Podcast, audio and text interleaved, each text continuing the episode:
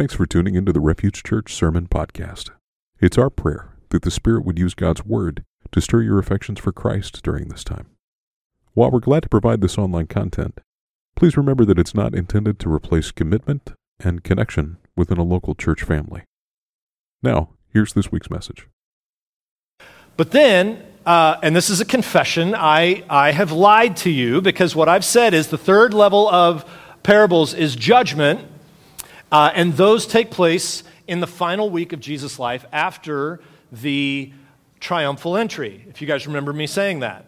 Well, here's how I have lied to you. Today, this one is actually a judgment parable. It's a great transition from grace to judgment, but it takes place right before the triumphal entry. So um, if, you can, if you can grant forgiveness on that, it would be much appreciated. Uh, but in this week, if we're going to understand this parable that we're going to talk about this week, we have to understand the context that leads up to it.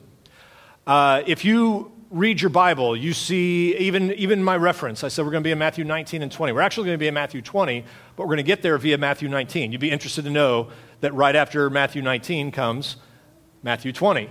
Uh, now, those chapters and subheadings and little uh, things in your Bible, those were added for, hel- uh, for helpful reference. But that doesn't mean that all of those things are necessarily divided. It also doesn't mean that all those things happen in a linear fashion like we think of.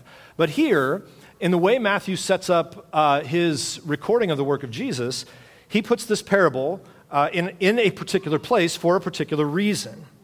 And so, if we're going to understand the parable, we got to understand what leads up to it. And before that, uh, Jesus has this encounter. It's not a parable, it's an encounter, actual encounter with this rich young ruler. All right? If you've been in church at all, if you've heard any stories, you've probably heard the story of the rich young ruler that comes up to Jesus. And the question that he asks Jesus is, What work do I have to do to be saved? You guys remember that? We've preached on it before, not in the context of the parable we're going to look at.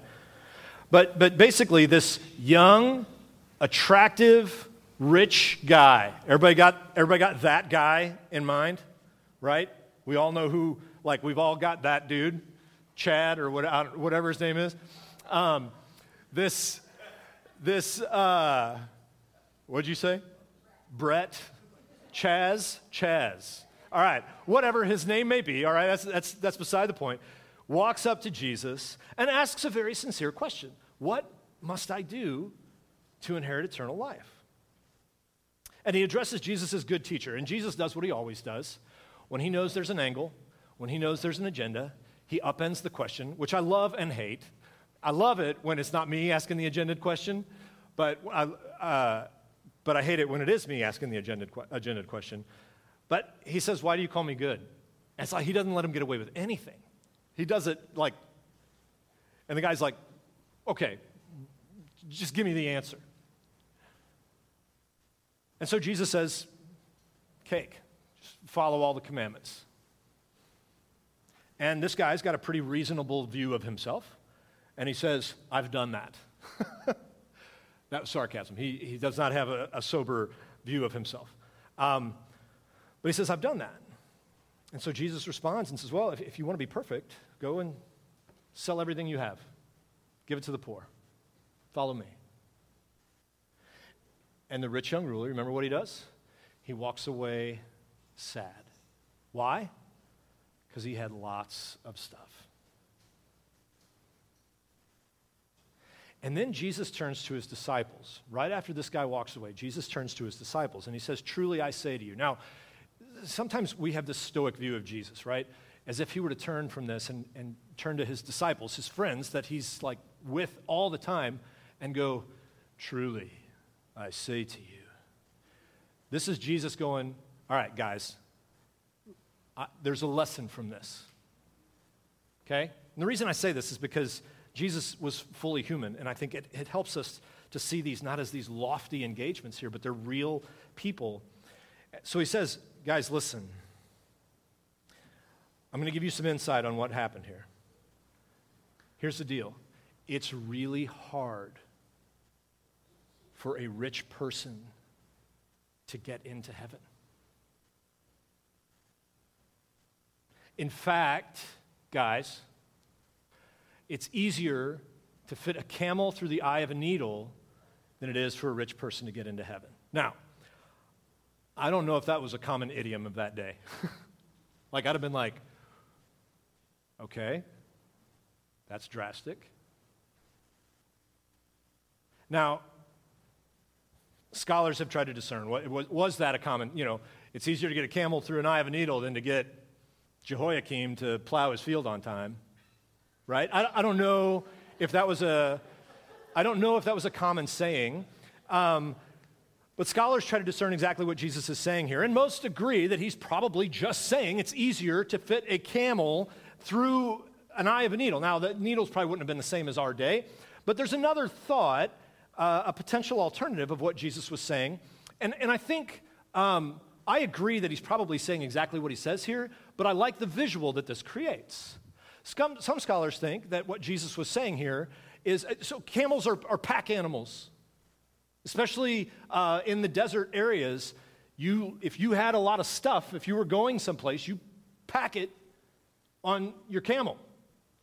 If you've seen pictures of, of camels with these giant things over their humps that, and they're carrying these big stuff, and that way you don't have to carry it. And some scholars, although they're not trying to take away from what he's saying here, but the visual I think is helpful. It's as if you were, uh, and, and then the gates of the cities were very narrow for security reasons. And so it's as if if you were to walk up to the city and you had all of your stuff packed on your camel, but your camel couldn't fit through the gate of the city. And it's as if you were to look at that and go, well, I guess I just can't go into the city. I guess I just can't be here. Or imagine um, if you load up the family truckster or, or, the family minivan and you drive across country and you're pumped to, to go on vacation, but you have luggage piled high on top, and then you get to the hotel and you can't fit into the parking garage of the hotel because your stuff is all packed up and you're like, well, dang, I guess we can't go on vacation. And you turn around and go home.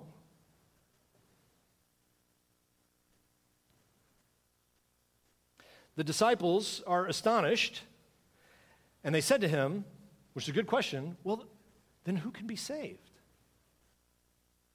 If this guy who's followed all the commandments, if he can't get in, who can be saved? And in verse 19, uh, chapter 19, verse 26, it says, Jesus looked at them. Now, that's on purpose. That's saying it's not like this, you know, this dramatic stare, but there's an element to a pause there. Jesus looked at them potentially with the great cosmic understanding of all throughout history. People have been faced with the opportunity to be reconciled to God, to give up all these things, and day after day after day, year after year, millennia after millennia, they've said, ah, I'll go with my stuff. Imagine the thoughts going on as Jesus looks at his disciples and he says, With man, it's impossible. You guys can't do it. You've never done it. You've never walked away from your stuff. But, but with God, all things are possible.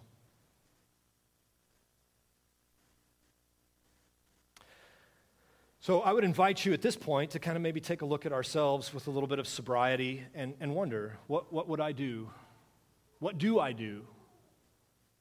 What do I practice? Do I really love my stuff that much?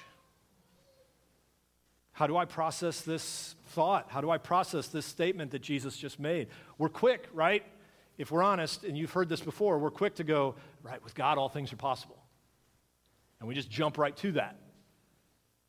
But maybe with a little sobriety, we look at ourselves and go, ooh, that hits. And it's at this point that Jesus tells a parable to kind of drive this point home a little bit. The parable is only in Matthew, and I'll tell you why in a little bit, but Matthew is going to put this in monetary terms But this parable is also in justice terms, could also be in religious terms, pride, righteousness, take your pick.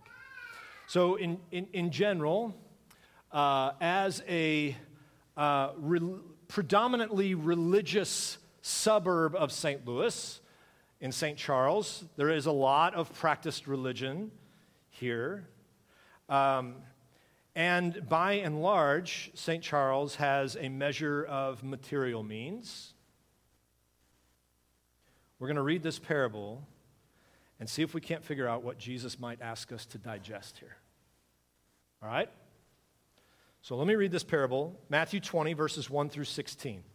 If you want to follow along, we'll have it on the, on the uh, screen behind me. Okay? Let me read it. For the kingdom of heaven is like a master of a house who went out early in the morning to hire laborers for his vineyard. After agreeing with the laborers for a denarius a day, that's basically a day's wage, he sent them into his vineyard. And going on about the third hour, he saw others standing idle in the marketplace. And he said to them, You go into the vineyard too, and whatever's right, I'll give you. So they went. And going out again about the sixth hour and the ninth hour, he did the same. Verse 6. And about the eleventh hour, he went out and found others standing, and he said to them, Why do you stand here idle all day? And they said, Because no one's hired us. And he said to them, which is funny, at the eleventh hour of the day, and he said to them, let me find out where I'm at here. Uh, because, uh, let's see, he said to them, You go into the vineyard too. Verse 8. And when evening came, the owner of the vineyard said to his foreman, Call the laborers and pay them their wages, beginning with the last up to the first. And when those hired about the eleventh hour came, each of them received a full denarius. Verse 10 Now, when those hired first came, they thought, We're going to get more. But each of them also received a denarius. And on receiving it, they grumbled at the master of the house, saying, These last worked for only one hour, and you have made them equal to us who have borne the burden of the day and the scorching heat. But he replied to one of them, Friend. Now, interpretation this does not mean friend. Okay? This means more like buddy, pal, right? In, in that sense, not like in the buddy, pal. The owner says, Trey translation, Hey, pal, I'm doing you no wrong. Did you not agree with me for a denarius? Take what belongs to you and go. I choose to give this last worker as I give to you. Am I not allowed to do what I choose with what belongs to me? Or do you begrudge my generosity?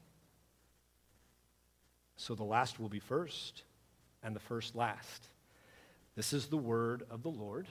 You can respond by saying, Thanks be to God. So let me ask you something. What's your reaction to this? What's going on in here? What's going on in here?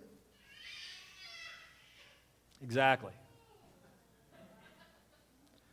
Where do you see yourself in this story? Uh, what, what do you feel, or maybe who do you feel for in this story? Who do you feel like in this story? I asked my wife that question. She was like, shut up. She didn't really say that. My wife is wonderful.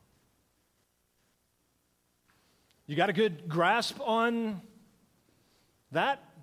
On your just your gut level reactions to this? All right, let me read it again. And uh, this one I'm going to read as it is retold. The book that we've, we've kind of used to go through this is uh, is called uh, Kingdom, Grace, and Judgment um, by a guy named Robert Farrar Capon. And, and I'm going to read to you how he retells this story, okay? Because I think it's fantastic. The writing is, is amazing. All right, so hang with me. There was a man who owned a vineyard. Now, his operation is not on the scale of like E and J Gallo, but it was quite respectable. Let's, let's put him in the Robert Mondavi class. We first see this gentleman on the evening of the second Sunday in October. September has been a perfect month, hot and dry. bringing the grapes to about 20 degree Brix. But his meteorological, meteorolo, ah, so amped to get this. Meteorological service tells him that the weather's about to turn into cold soup. So, what does our friend Robert do? He gets, the, gets up first thing Monday morning, goes down to what passes for the local hiring hall, and contracts for as much day labor as he can pick up. Now, unfortunately, every other grower in the neighborhood uses the same weather reports, so he has to promise a higher pay to get the workers he needs. 120 bucks for the day is the figure that finally guarantees him a crew. Robert loads his crew into a couple old school buses, puts them to work. Chop, chop. Just before 9 a.m., Robert gets another weather report. They have moved the start of three weeks of rain from Wednesday back to Tuesday. He just has one day, not two, to get the harvest in. Out he goes at 9, therefore, and with increasing panic at noon, and 3 to hire on still more hands. And each time he succeeds in rounding up all the available help, giving him the now practiced line that he is Robert Mondavi, the famous payer of top dollar, who is also Mr. Fairness himself. Whatever is right, they will get. And it's a huge harvest, though. And with only one hour left before dark, Robert realizes he's not going to get it in on time with still, without more help.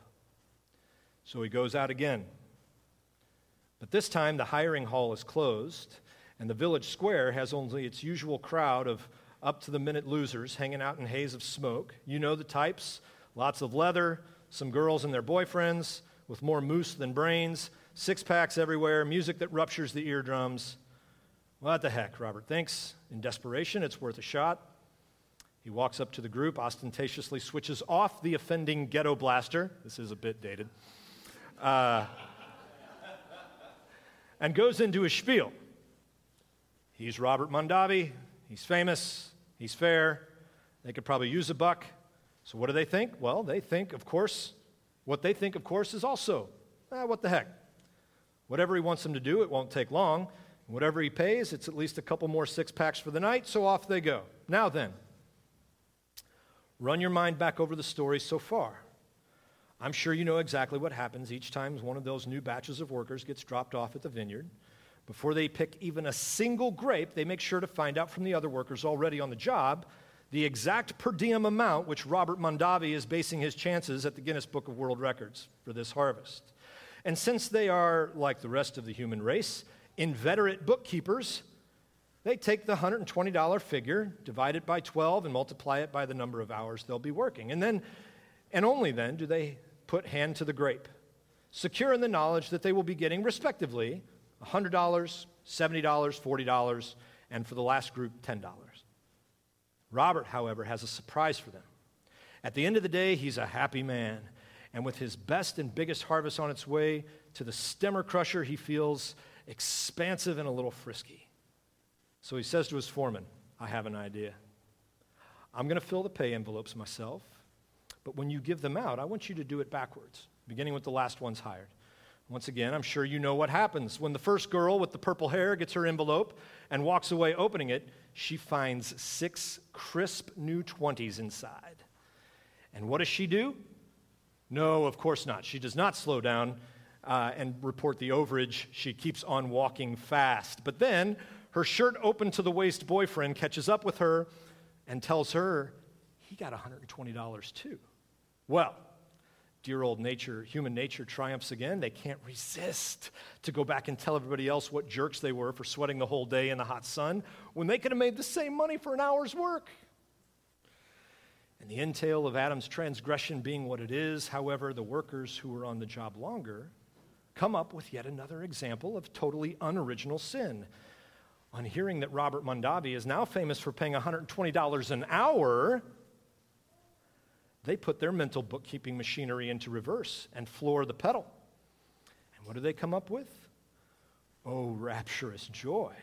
They conclude that they are now about to become the proud possessors of, in order, 480 or 840, or even, bless you, O Lord, Robert Mondavi, $1,440. But Robert, like God, is crazy, not stupid. Like God, He has arranged for the recompense to be based only uh, uh, let's see, based only on the weird goodness uh, that he is most famous for, not the just desserts they have infamously imagined for themselves. Every last envelope they find has six twenties in it.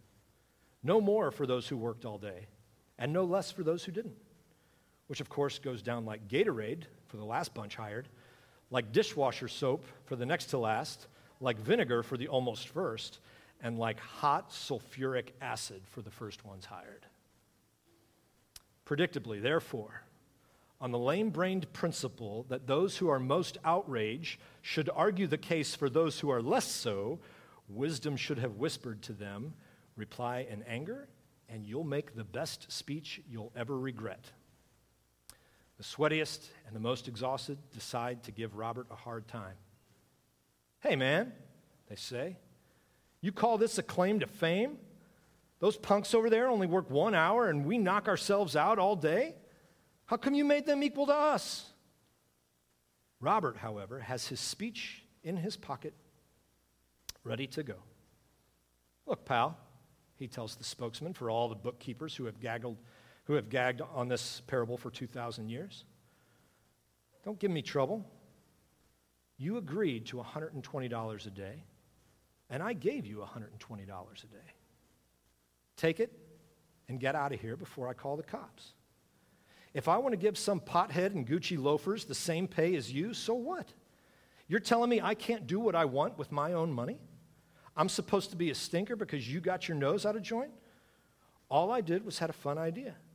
I decided to put the last first and the first last to show you there are no insiders or outsiders here. When I'm happy, everybody's happy, no matter what they did or didn't do. I'm not asking you to like me, buddy. I'm telling you to enjoy me. If you want to mope, that's your business. But since the only thing it'll get you is a lousy disposition, why don't you shut up, go to the tasting room, have yourself a free, free glass of Chardonnay? Choice is up to you, friend. Drink up or get out.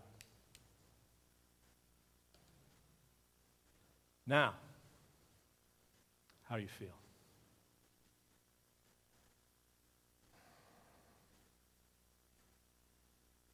Just sit in that for a minute. Doesn't make it any better.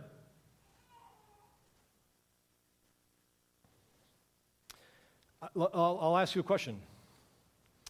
Is anyone sitting here or at home on your couch going, Yeah, I think this is perfectly acceptable and reasonable?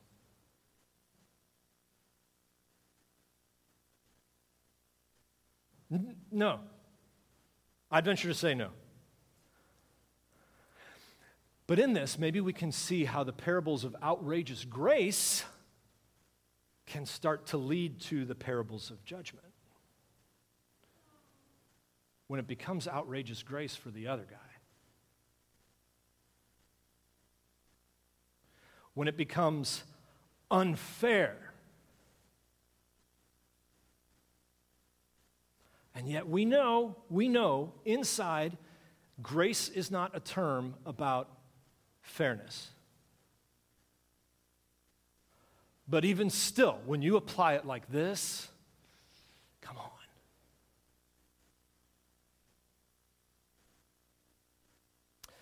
Let me give you some insight on, on why this is in, found in the, in the Gospel of Matthew. In fact, why all of the parables of judgment are found in the Gospel of Matthew. John is written to, we'll, we'll do a little test. John is written to who? Anybody know? Right, the Greeks. Very good. Uh, John is primarily written to the Greeks. Mark, we did this a few years ago. Anybody know who Mark's written to? Mark is written to Gentile believers in Rome, telling these Gentile believers, hang in there, the person you have put your faith in is the Messiah. That's what Mark is trying to do. Luke, Luke's a historian. Luke has been hired out by his dear friend Theophilus, and he writes Luke and Acts. So Luke is writing a historical account of the life of Jesus and the birth of the church. Matthew is written to the Jews, his fellow Jews. Yes, to try to convince them this is the Messiah, this is the completion. But Matthew, writing to the Jews, this is the religious establishment. that he was writing to. These are the people who have worked hard and upheld the law and worked hard to hold up the law. All the while, their very foundation of their relationship with God has been on a foundation of grace and mercy, His grace and mercy, but still, we've been holding this up for a long time.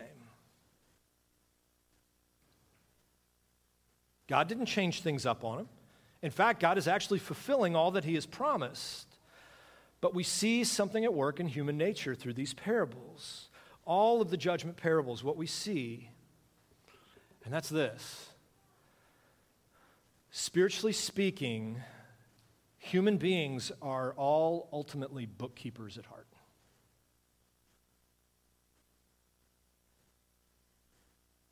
Right? We keep tabs. We keep tabs on us, whether those are honest tabs or not. We, we keep tabs on us. But you better believe we keep tabs on others.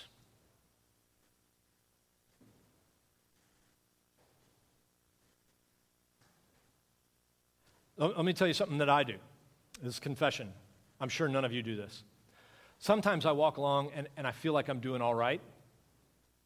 Right? I feel like a level of humility, that I'm thinking of others you know, in high esteem uh, until I get compared to s- like a specific someone or something. And, and I'm like, ah. And this is where it gets tricky, okay? This is where it gets tricky. Listen, I am reformed. I believe wholeheartedly. I hold to the doctrines of grace. I see and I trust in the sovereignty of God. And the sovereignty of God is a profound mystery to me. And what's even a more profound mystery to me is people who proclaim to believe in the sovereignty of God who are somehow filled with pride and arrogance. That is a huge, profound mystery to me because the more I believe in the sovereignty of God, the less I feel confident in my answers. The more mysterious God is to me. And I'm like, man, I got to trust this guy because uh, I, don't, I don't get it especially with stuff like this.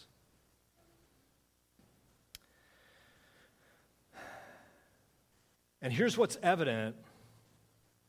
Um, here, here's, as is evident in this parable, I am, I am fully committed to, though not always appreciative of the fact, that God gets to do what he wants.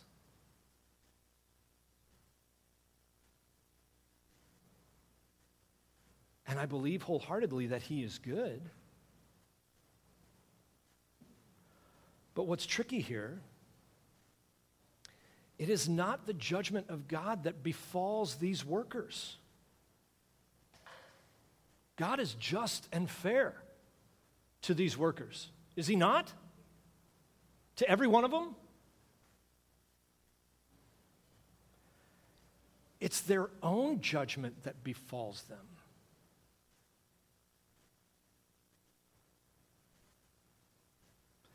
if they're getting the same deal that we are and they didn't work as hard as we did, then forget it. I'm out.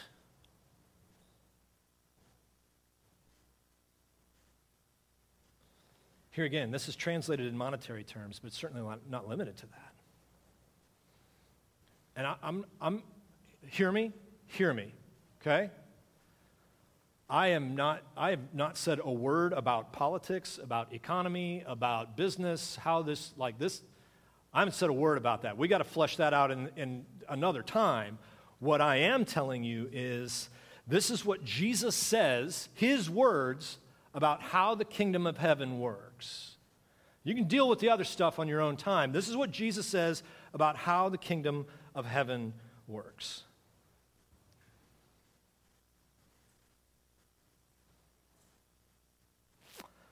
Martin Luther coined the term in his 95 Theses all of life is repentance. You want to know why I think that's good? Martin Luther's, you know, I, I, can, I can tolerate a lot of Martin Luther. There's some things that I go, uh, but this one I, I agree with. All of life is repentance. Let me tell you why I think that's good. Some people hear this and go, okay, so we're just supposed to walk around all day long feeling bad about ourselves? Uh, we're just supposed to go, oh, I'm so terrible, I'm so awful, I'm so wicked. Uh, no, I don't think that's what Martin Luther means, and I don't, know, I don't think that's what all of life is repentance means. Um, and I don't think that's what it is to be a follower of Jesus, to walk around miserable all, all day, talking about how terrible and wicked you are. Here's why I appreciate this statement. For me, it reminds me often that no matter how well I'm doing or how poorly I am doing, I have not earned my place here. It is a gift. Grace is not a bookkeeping term.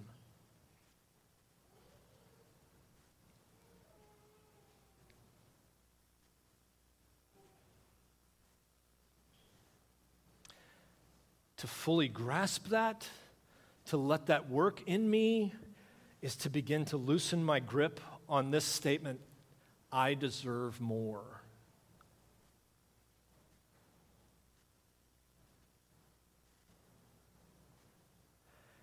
It helps me to actually rejoice when God demonstrates outrageous grace to others, even if they don't look like me, act like me, vote like me, even if they don't fit into my categories. It's actually a radical freedom to enjoy the giver of all good things and to know that our God is in the heavens and does whatever he pleases. And not only, in fact, does it allow me to enjoy the giver of all good things, but it also calls me to join with him in this labor that the last might be first. To give high esteem to those who I may be tempted to look down on or look past.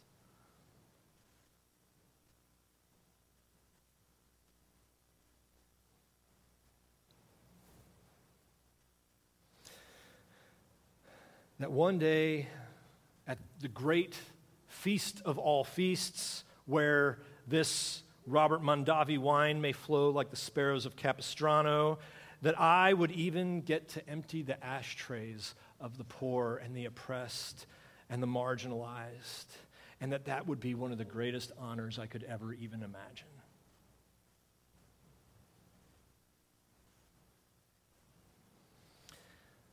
Lord, please let us remember that we are not here because of our wisdom, because of our good decision making, because of our nationality or our moralism or our earthly importance or our cultural or economic standing. In fact, those things can mess us up to trick us into thinking that somehow we deserve or we have earned the grace and favor of God.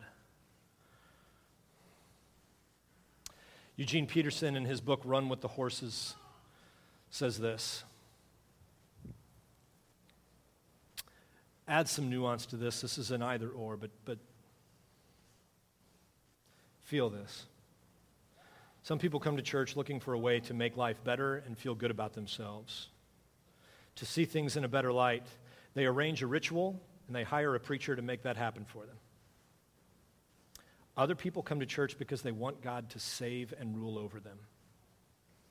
They accept the fact that there are temptations and sufferings and sacrifices involved in leaving a way of life in which they are, they are in control and plunging into an uncertain existence in which God is in control. One group of people sees religion as a way to a successful, happy life.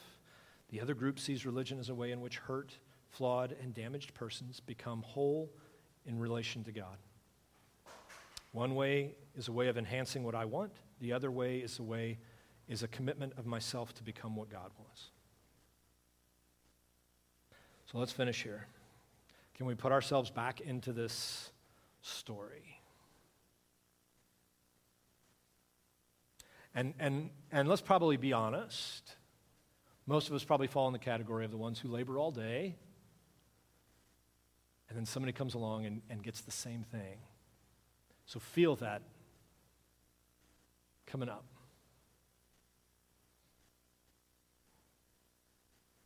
We've been living moral lives. We've been good stewards of our money. We've lived responsibly. We've worked hard in these areas. And then we get hit with the reality that God's grace does not simply reward my hard work, but it's radical and it's outrageous. Can I delight still in the goodness of God? Can I labor and rejoice that the owner of the vineyard is still good and fair and right and generous? Can I prepare my heart and practice singing the praises of such a gracious God when it is applied to the 11th hour workers. Can there and even there, can I still raise my glass high to the King? Let's pray.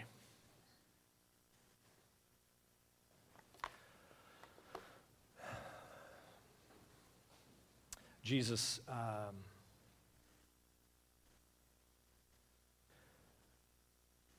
religion, practicing the faith, obedience, these things are good when they are stewarded uh, with humility and grace. But man, can they be dangerous when they make me think that I am somehow better than someone else, that somehow I deserve more.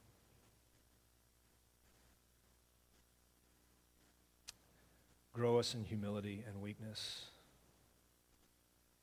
That we would l- learn to delight in you and therefore delight in the things that you do. You have the right, you are in the heavens, you do as you please. May we rejoice in that, delight in that. Even when we see it applied generously, maybe to somebody else.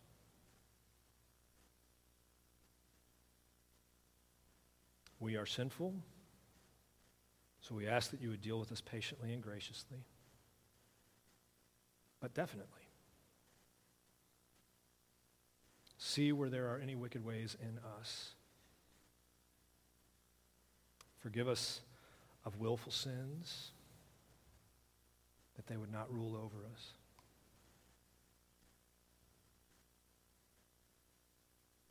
Lead us in the way everlasting for your glory. In Jesus' name, amen.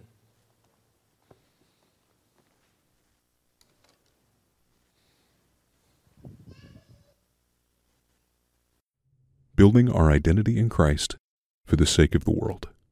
That's the mission of Refuge Church. For more information, visit us online at seekrefuge.net.